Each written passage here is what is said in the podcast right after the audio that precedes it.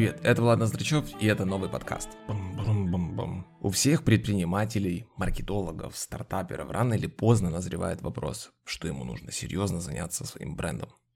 В этом подкасте мы рассмотрим, зачем вам нужен бренд и какие существуют готовые стратегии. И для начала, что такое бренд для тех, кто не сталкивался с этим вопросом. Если вы продаете продукт, услугу, себя, контент, что угодно, то у вас есть бренд. Хотите вы этого или нет, он у вас есть. Бренд – это то, что о вас думают люди. Я знаю Колю, Коля хулиган, увлекается футболом, учился в Суворовском, работает на флоте, и сразу такая картинка в голове ясная, понятная. Бренд – это кто вы такой и чем вы отличаетесь от остальных. Когда мы занимаемся бизнесом, мы часто забываем о дистанции между нами и нашим клиентом, как мы далеки друг от друга – вы в офисах, в цифрах, с диджитал-маркетологами, с программистами, с аналитиками, с проектами или удаленно на Бали находитесь в определенной информационной среде и повестке.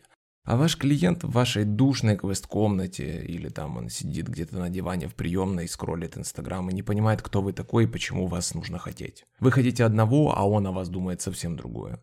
А может быть даже он вас не думает, а может быть даже и не знает. У нас же инновационное производство, у нас самые крутые доктора наук, наша химия, она самая экологичная, и вот, вот мы там крутые. А на сайте и в рекламе у вас магазин «Ромашка», цена, сервис, качество, и там добро пожаловать с 13 до 15 у нас перерыв. Я имею в виду, что понятный бренд – это баланс между тем, кем вы являетесь на самом деле, тем, что вы о себе рассказываете, и тем, что о вас думает потребитель. Но даже если эта линия ровная, в балансе и ваш бренд понятный, то это совсем не означает, что вы получите всех потребителей, и они неожиданно к вам все придут. У этого должны быть причины, и у потребителя должны быть причины. И это бренд. Ваш бренд помогает рассказать потребителю свою историю.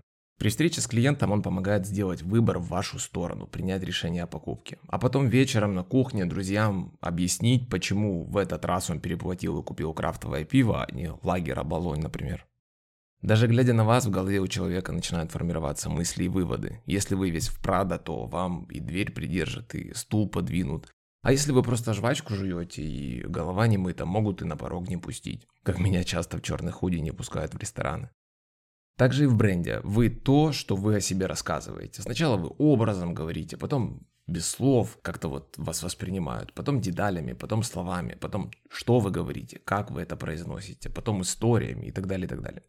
Бренд – это идея, которую вы хотите как червяка подсадить в голову человеку, как в этом фильме Inception с Ди Каприо, чтобы эта идея там прорастала, развивалась и захватывала внимание человека все больше и больше.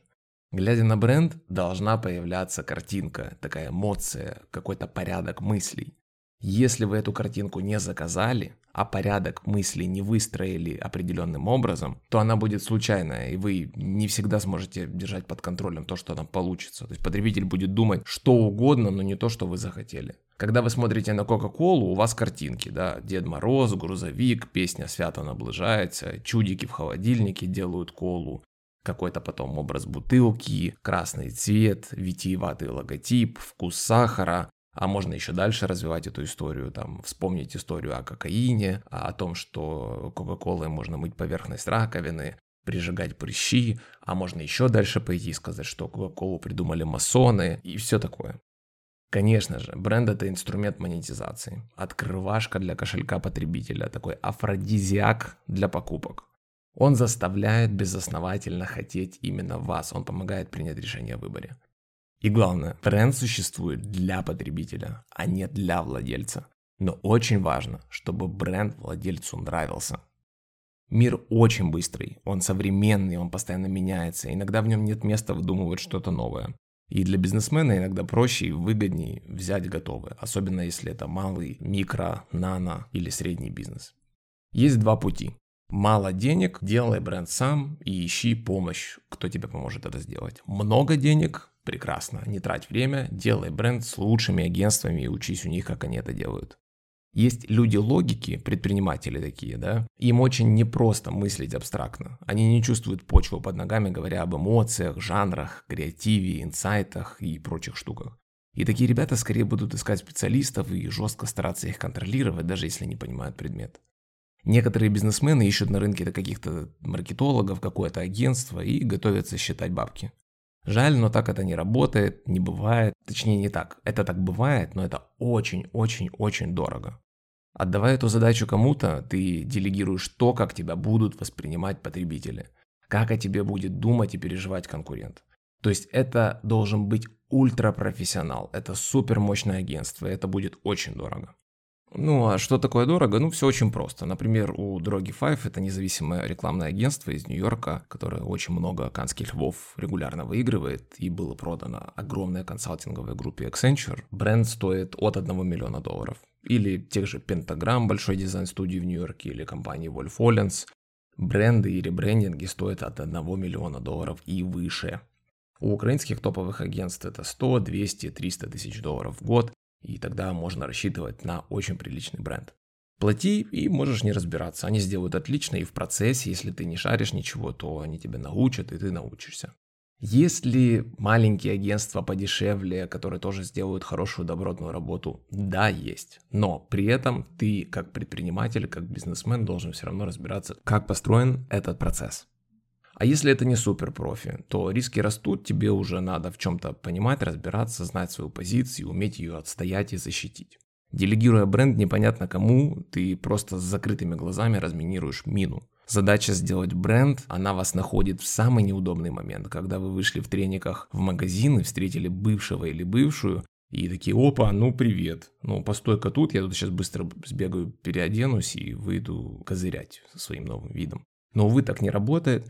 Вы такой, какой вы есть каждый день, даже когда вас никто не видит в закрытой комнате. И теперь, когда мы немножко разобрались, что такое бренд, какая его роль и функция в жизни бизнесмена и потребителя, пойдем смотреть, какие бывают готовые бренд-решения. Мы рассмотрим примеры стратегии известных брендов и, возможно, вы увидите близкую к вам идею, сможете повести ее дальше и реализовать собственную версию для своего проекта. И важно, я сторонник наличия бизнес-стратегии, а бренд-стратегия как ее часть, не как основа, хотя она может вас навести на мысль в какую-то сторону думать о своем бизнесе. Принято считать, что есть три основных подхода к маркетинговым стратегиям. Да, будь другим, дифференцируйся, отличайся, давай лучшую цену, лучшую цену, то есть будь самым дешевым, и дави ресурсам, садись на поток. Это политические или какие-то там коррупционные темы. Мы будем говорить об «Отличайся или умри», как завещал Траут, и в остальных я ничего не понимаю, поэтому только о ней будем говорить. Вся суть маркетинговых стратегий – искать и занимать свободные территории или выбивать конкурента из насиженных новыми решениями, своими собственными. И когда мы будем на них смотреть, будем искать, где та же самая сильная эмоция и где потребитель хочет быть классным. Каждая стратегия требует своего подхода, своего видения развития, типа проектов, типа команд, выбор тона голоса, канала коммуникации и прочих вещей. Частично мы их затронем, но я не буду сильно на этом останавливаться. Итак, первая стратегия – это позиционирование лидера. С этой стратегии не начинают, сюда приходят. Я уверен, вы встречали лидеров категории и даже одновременно 5 лидеров в одной и той же категории. Мы лидер сока, и мы лидер, и мы лидер, и мы все тут лидеры. Но это работает только когда вы на самом деле лидер, а не назвали себя таким. Лидер может быть по количеству чего-то. Больше продаж, больше точек, больше производств, там, других фактов каких-то. Это такое твердое понимание о лидерстве. Но есть еще эмоциональное лидерство, кто считается лидером. Это тот, кто драйвит рынок, кто драйвит категорию, он ее развивает, за ней ухаживает, он формирует эту категорию. Он приносит открытые технологии, как Levis э, или Levi's, правильно не помню как, в джинсах, да. Лидер лоббирует законодательство, он упрощает регуляторную политику, то есть сдерживает государство и влияние государства на этот рынок. Он рассказывает о проблемах отрасли, он учитывает интересы участников рынка. То есть он очень много занимается вот такой вот социальной просветительской работой, помимо тем, что он занимается бизнесом. Вот это такая лидерская ответственность. И мы с вами говорим о бренде, о маркетинге, а значит, что лидер больше всех инвестирует в рекламу, в коммуникации, в проявление. Когда ты идешь по улице, а у тебя куда ни глянь паримач висит, то кто лидер в голове? Ну, тут однозначно. И даже если это не так, хотя, думаю, это не, не про паримач, тебе все равно кажется, что его так много, а, а кто так может, если не лидер? И когда я слышу, наша цель стать лидером рынка, то у меня вопрос. А вы готовы засадить в рекламу больше, чем текущий чемпион рынка? Если ваш конкурент, например, тратит 100 тысяч долларов в месяц, а готовы вы потратить 150 или 200?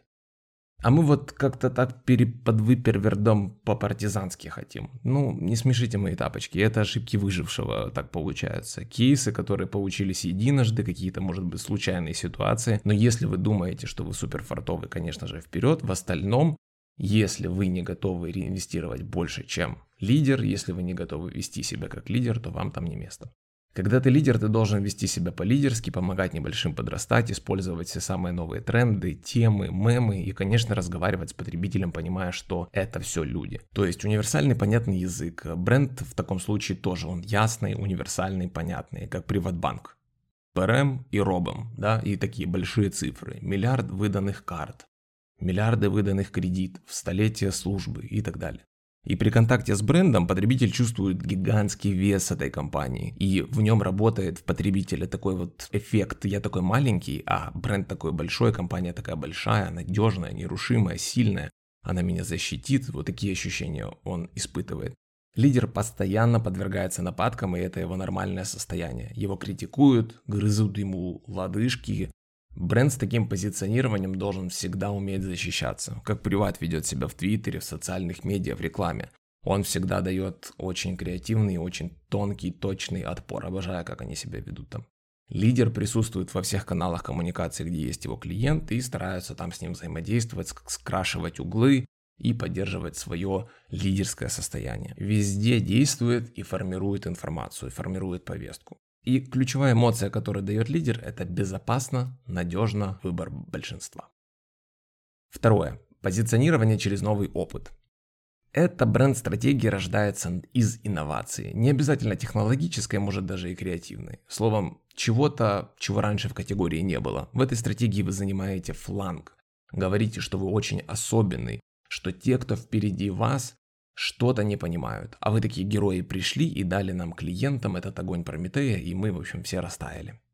Чтобы быстро понять, о чем речь, давайте возьмем пример Airbnb. Они уже появились, когда был Booking и другие сервисы по броне отелей и апарт-отелей. Они придумали, что пусть люди другим людям сдают свои квартиры. И пусть они выставляют их на показ, пусть они делают классный фотоконтент, а мы им поможем. А другие это находят. И бренд занял такой бунтарский подход, раз у нас такой новый способ, и люди устали от консервативных отелей, давайте же сделаем отели нашим врагом. А людей, которые приезжают не гостями, а родственниками, и скажем им «добро пожаловать домой, друг». Выбирай дом вместо отелей. Выбирай местных, а не какие-то скворечники для туристов, специально построенные бетонные коробки где-то там в центре. Ну и, конечно, роскошный выбор на сайте. Глаза разбегаются. Классные, элегантные фотографии, сочные. Ты выбираешь глазами. Ты не в списке со скудной скидкой. Последний номер остался. А ты такой смотришь по большим картинкам и по лицу владельца, по описанию, что возле этого места находится, что там парк какой-то классный или классный бар или ресторан и у тебя уже в голове начинают возникать все эмоции, которые связаны с э, твоим предстоящим путешествием. Такое возможно, когда у тебя есть новое уникальное решение. Оно часто появляется, когда вы разрабатываете новый, ранее невидный продукт. То есть этого не будет, что у вас кофейня, и тут вы решили, что будете как Airbnb неожиданно. Но вы можете захотеть это и подтянуть свой бизнес к такому видению. Еще пример это Impossible Foods Билла Гейтса, это мясо из травы. Ну, само по себе это, конечно, инновация, но по форме, как это подается, тоже очень интересно. Мясо из травы в форме котлет для знакомых мясоедам бургеров. Аккуратно они упакованы с готовым рецептом для сковородки, а не гриля, то есть ты можешь просто в обычной квартире это пожарить. И ты такой, ого, не знаю, надо попробовать новый способ потребления. И ключевая здесь эмоция, обо мне заботятся, и я не буду больше лохом найден новый способ, какой-то другой, который просто про меня, про человека. Третья стратегия – стратегия рационального монополиста. Это когда вы умеете делать что-то очень хорошо, быстро, больше, дольше, исчерпывающе и не стесняетесь об этом рассказать. Или это очень скучно. Или, например, 100% налета с десен с вашей щеткой можно убрать. Или скорость кипения трехлитровой кастрюли на вашей плите не больше 30 секунд. Или наши шины провезут вас миллион километров или 700 раз вокруг Земли. Если вы знаете, что вы чемпион в какой-то рациональной точке, ваш кофе самый горький в Киеве, то вы монополизируете это знание. Вы говорите, это моя тема, я в ней чемпион. Это штучка, дрючка, а это, это я, это про меня. Говорите, что горечь – это я. И внутри у вас все плачут и кривятся, например. Вы забираете эту территорию, казалось бы, ничего особенного, но, но ваша задача это показать и рассказать через глубокую эмоцию. Например, вы все показываете через мультики или комиксы и рассказываете через истории людей. Ваши клиенты должны или расчувствоваться, или возбудиться, или засмеяться, или загрустить, но понять, что ваш продукт или услуга конкретно умеет. Например, сервис Муравей такой есть, э, занимается переездами. Переезд очень понятная услуга, и ты должен как можно быстрее, если можешь, в головах у людей занять это преимущество, если оно свободно, если там еще никто не построил это знание. Чтобы вы, так сказать, были top of mind. Переезд, ага, муравей. Муравей это переезды, и они почти так и сделали.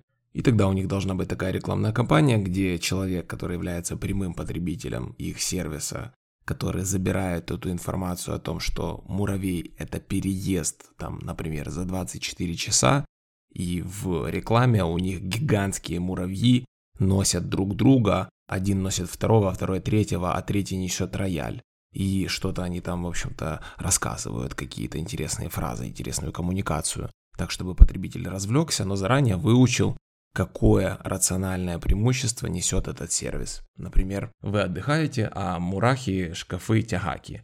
Или такая серия рекламных кампаний, там, вы на рыбалке, а мурахи упаковкой, пленкой всю технику обмотаки. Муравей, сервис переездов. Это меня понесло уже. Или фрекинг-бок, да, он хочет заботиться о своей хозяйке, пока она заботится о других. В губках, в тряпках, в моющих средствах веселого совершенно мало, и нужно находить способы, как об этом рассказывать э, более эмоционально. Это сильная бренд-стратегия, особенно в масс-маркете, особенно к чувствительному к деньгам потребителю. Стратегии такой часто пренебрегают, пытаясь выдумать что-то из ряда вон, но если вы знаете рынок, знаете, какие конкуренты, и видите свободные места, ну занимайте не стесняйтесь, чего придумывать велосипед, главное знайте свою позицию.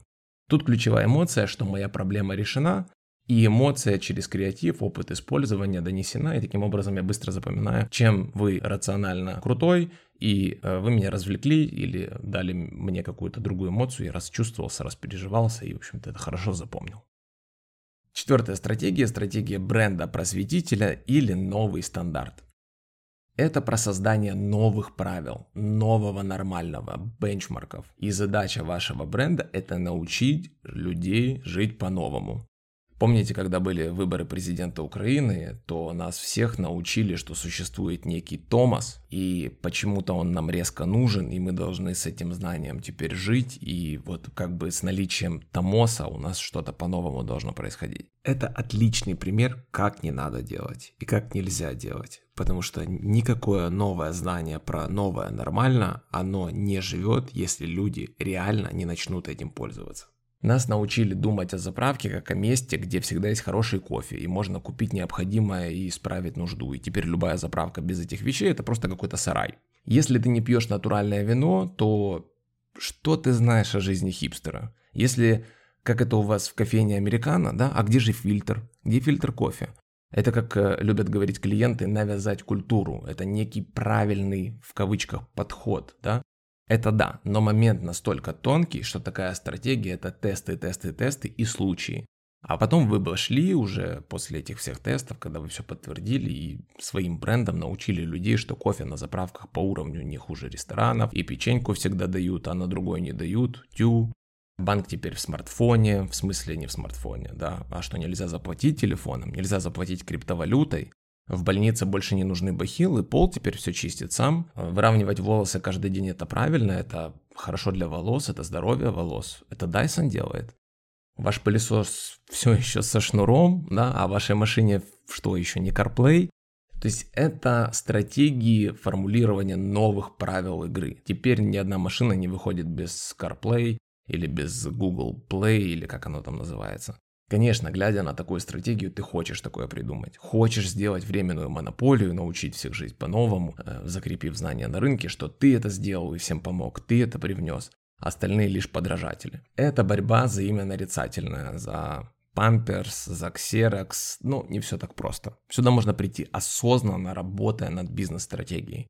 Чем ты будешь удивлять рынок? Сервисом, продуктом, каким-то замутом. Надо искать такие штуки. Поэтому если у вас есть что-то или какой-то замысел, что вы считаете правильным делать каждый день, а люди почему-то этого не делают, там, чистить зубы два раза в день или бросать две таблетки аспирина вместе одной, ну, расскажите им свою идею, расскажите им свой способ, и, может быть, люди начнут жить по-новому. И тут ключевая эмоция – это жизнь по-новому. Новая веха, новое будущее. Бренд научил меня соображать по-новому. Он предложил мне более интересный путь, как что-либо потреблять. Класс, спасибо тебе, бренд. Следующая стратегия – это стратегия твердого преимущества. Очень простая стратегия. Если у вас консервативная категория вроде недвижки, вам может быть сюда. Есть уникальное рациональное преимущество, которого ни у кого нет, то доставайте и показывайте в лоб. Часто бренды специально это придумывают, особенно когда нечего придумывать. Наше кофе сушится вместе с черносливом перед обжаркой. В доме на 200 квартир есть два бассейна для жильцов и их детей. Очень хорошо для недвижимости, очень хорошо для консервативных других категорий, для чего-то регулируемого, фармы, агро. Там наши поля поливают дроны. И мы делаем такой целый ивент, мы зовем наших клиентов, приглашаем их детей, эти дети могут сами поуправлять этими дронами. И дроны делают всю историю дешевле, и вообще это круто еще и весело, да, то есть у всех точно так же происходит, но поливают не машины, а дроны не путать с монополизацией преимущества с помощью эмоций, да. Там рациональное преимущество и эмоция ключевые вещи. А тут при прочих равных с конкурентами какая-то рацуха, рациональная крутизна, то есть какой-то факт.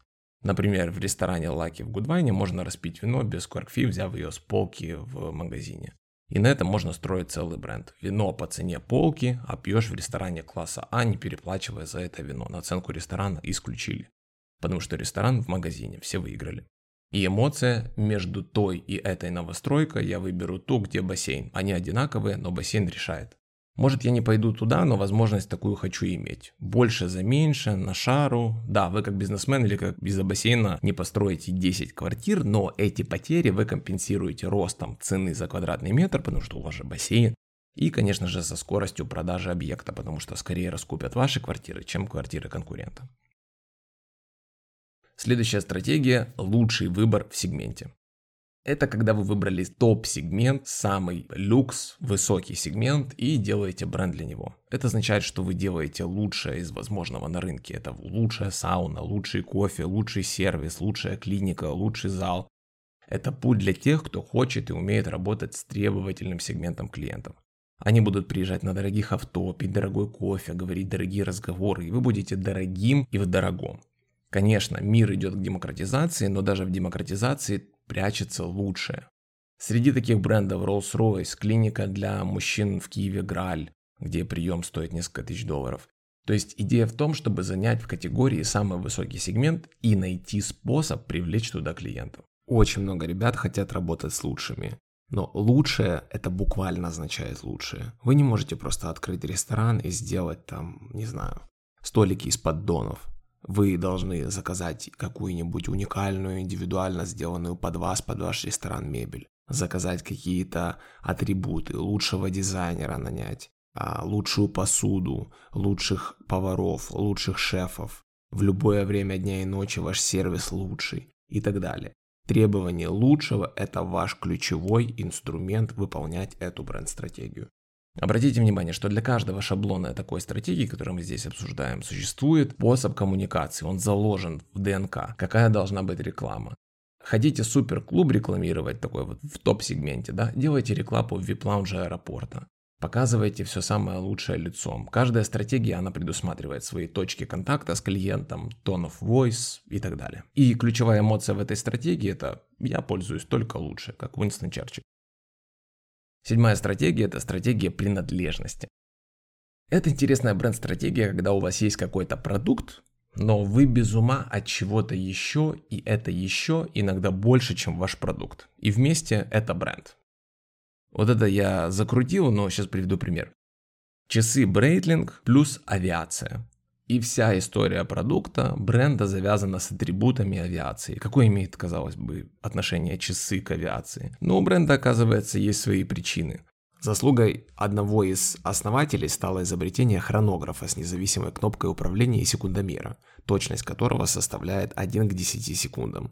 И этот основатель стал создателем уникальных моделей Navimeter и Chronomat. Он продолжал развивать идею хронографа для авиации. И тогда, после того, как один из основателей подписал контракт с британским воздушным министерством, он приступил к выпуску часов для королевских воздушных сил. И впоследствии было подписано еще очень много разных таких соглашений и договоренностей с разными министерствами вооруженных сил и авиационными компаниями. И с тех пор бренд почувствовал в этом свою ДНК и стал развивать ее дальше и дальше. Стрелочки, логотипы, личности, все повернуто к авиации. Все эти ребята используют часы Breitling, и вы можете справедливо заметить, ну сколько там этих летчиков, да, но парадокс в том, что атрибуты не означают буквально, что часы для летчиков, только для летчиков. Часы для тех, кто кайфует от самолетов, от всей этой эстетики и хочет прикоснуться или слышал что-то. Или потребителю нужно будет объяснить причину, что почему он купил часы за 5000 долларов. Ну потому что самолеты люблю я. Ну же непонятного. Даже если я вру или изобретаю это мнение, я могу это объяснять. Мои первые дорогие часы были Breitling Super Ocean 2, я их себе подарил, потому что мне по кайфу вся эта авиаэстетика, самолеты, дизайны, образы, Джон Траволта, и эти образы меня вдохновляют, и сами часы, конечно же, красивые. Вот, ничего рационального здесь нет, только ощущения. Так поступает много марок часов, каждый старается взять свое, Юлис Нерден топят за спортивный яхтинг, э, Black Pain за чистый океан, что-то там, а там, например, Rolex, Patek и другие, они вообще не про это. Вот обратите внимание, категория одна, позиционирование у всех разные, но есть бренды в категории, у которых позиционирование схоже, но выбор темы разный. И они могут спокойно себе жить вместе. Кто-то про самолеты, кто-то про яхту, но и то, и то часы, пожалуйста, просто разные штуки. Медиакомпания Red Bull использует для продажи банок супер дикий контент с экстремалами и не просто использует, а генерирует его, создает повестку такого атрибута, да. Есть еще один очень классный пример, который мне нравится. Огромная сеть McFit в Германии. Это спортклубы за 20 евро в месяц. Так вот, их бренд-стратегия – это модельное агентство из простых посетителей зала. Они отслеживают интересных личностей, а потом приглашают их пройтись по подиуму с Гуччи или Прада. И те, конечно же, счастливы. И так простые немцы могут спокойно попасть в другой мир из своих офисов, просто занимаясь в районном зале. Эти истории мотивируют приходить в этот зал. Не факт, что тебя заметят, не факт, что ты туда подойдешь или попадешь. И даже если тебя пригласят, не факт, что ты пойдешь, но ты ценишь эту возможность и тебе интересно находиться в такой среде, и к бренду ты относишься иначе. Следующая стратегия – стратегия бренда Патриота и географии. Тут будет несколько разновидностей, начну с Патриота. Это бренд, который любит свою землю. Это ставка на локальность. Это часто государственные компании делают, мол, а что же еще делать? Же государство, там, Ощадбанк, Укрпошта и так далее. Выбирая это направление, мы как бренд-стратеги понимаем, что все, что мы делаем ради нашей земли, страны и прочее, мы должны рассказывать своим брендам. Мы топим за все наше, за нашу сборную, за нашу еду, за наших людей. Все атрибуты наши, и мы это используем, и на этом стоим. Если мы не смотрим на Украину, а говорим, например, о США, то пример Budweiser, который однажды на целый год переименовал свое пиво на Америка. И прям на банке написал, влепил факел статуи свободы. Этот лого выглядел просто очень так э, мощняцки, винтажно, а в рекламе играла музыка «Прекрасная Америка». Сильная стратегия, и она требует патриотично настроенных владельцев, вообще всю команду, чтобы поддерживать на должном уровне эту позицию. И снова-таки, в нашей категории не может быть борьба за кто сильнее из вас любит родину. Видите, что свободно можете выстроить здание вокруг этого и замкнуть территорию на себе? Действуйте. Не можете, не трогайте патриотизм. Тут много рисков. Иногда патриотизм очень чувствительная тема, и не всегда выбор такой стратегии хорошее решение. Любые сложности, которые преодолевает страна в текущий момент, будет отражаться на бренде, поэтому будьте внимательны. А второй тут же, это когда вы делаете бренд, привязываясь к какому-нибудь географическому образу или национальному клише. Вспомнили норвежские фьорды и нарисовали на консерве рыбной красный, голубой и белый цвет. Захотели подчеркнуть немецкую точность, назвали бренд на немецкий манер, дали строгие цвета и применили все то, что вы знаете о немцах. Кстати, этот способ сильно критикуется сейчас в мире, потому что все швейцарские заправки, вот эти вот и американские новостройки из пеноблоков, куром насмех. И в США есть даже такой закон, что если ты не можешь доказать свою географическую принадлежность, э, которую ты пытаешься прорекламировать, ты не можешь быть таким брендом. Хорошо это или плохо мы сейчас не будем обсуждать, но есть такой интересный факт. И эмоция тут такая, что выделяется доза гормона доверия и антистраха окситоцина, такой сопричастности, что это мое родное, и доверие начинает возникать, и появляется причина выбора. Следующая стратегия – это стратегия переизобретения. Очень-очень простая стратегия. Просто сделайте из привычного продукта новую форму. Это отличается от нового способа потребления. Это новый старый продукт. Это Тесла, это машинка Smart, это самокат и велик на батарейке, это гироскутеры, пауэрбанки для телефона, наушники без проводов и другие. Если вы что-то переизобрели, это ваша стратегия, о ней вы должны рассказывать, как в Apple. Все очень просто. Ну, тут, конечно же, вопрос придумать э, эту технологию, придумать эту инновацию. Но бренд-стратегия была бы очень простая. И эмоция «я первооткрыватель», «я актуальность», «я сама крутизна». Следующая стратегия – это доступная цена и за бренд не стыдно.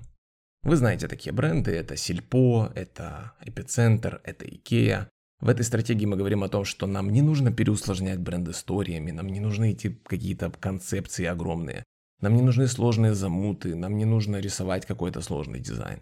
У нас понятное место в интернете или в торговом центре, очень предсказуемый продукт, нормальный, понятный, окей. Мы не выпендриваемся с креативом, мы говорим, что у нас цена доступная, магазин доступный, по статусу я имею в виду зайти не страшно. А за бренд в доме мне не стыдно. Если ко мне придут гости и скажут, ну, так это же Кея. Вот такой, ну да, ну чё, нормальная Кея, что не нравится. Идеально подходит для масс-маркета такое позиционирование для широкой аудитории, если вдруг каким-то чудом в вашем рынке нет твердо занятой такой территории, и вы как бренд хотите расти и занимать большие географические территории, то рассмотрите эту стратегию. Тут эмоция «я разумный», и мне не стыдно за свой выбор. Я не переплатил. В этой категории не считаю нужным переплатить и возьму добротное, вот как Икея.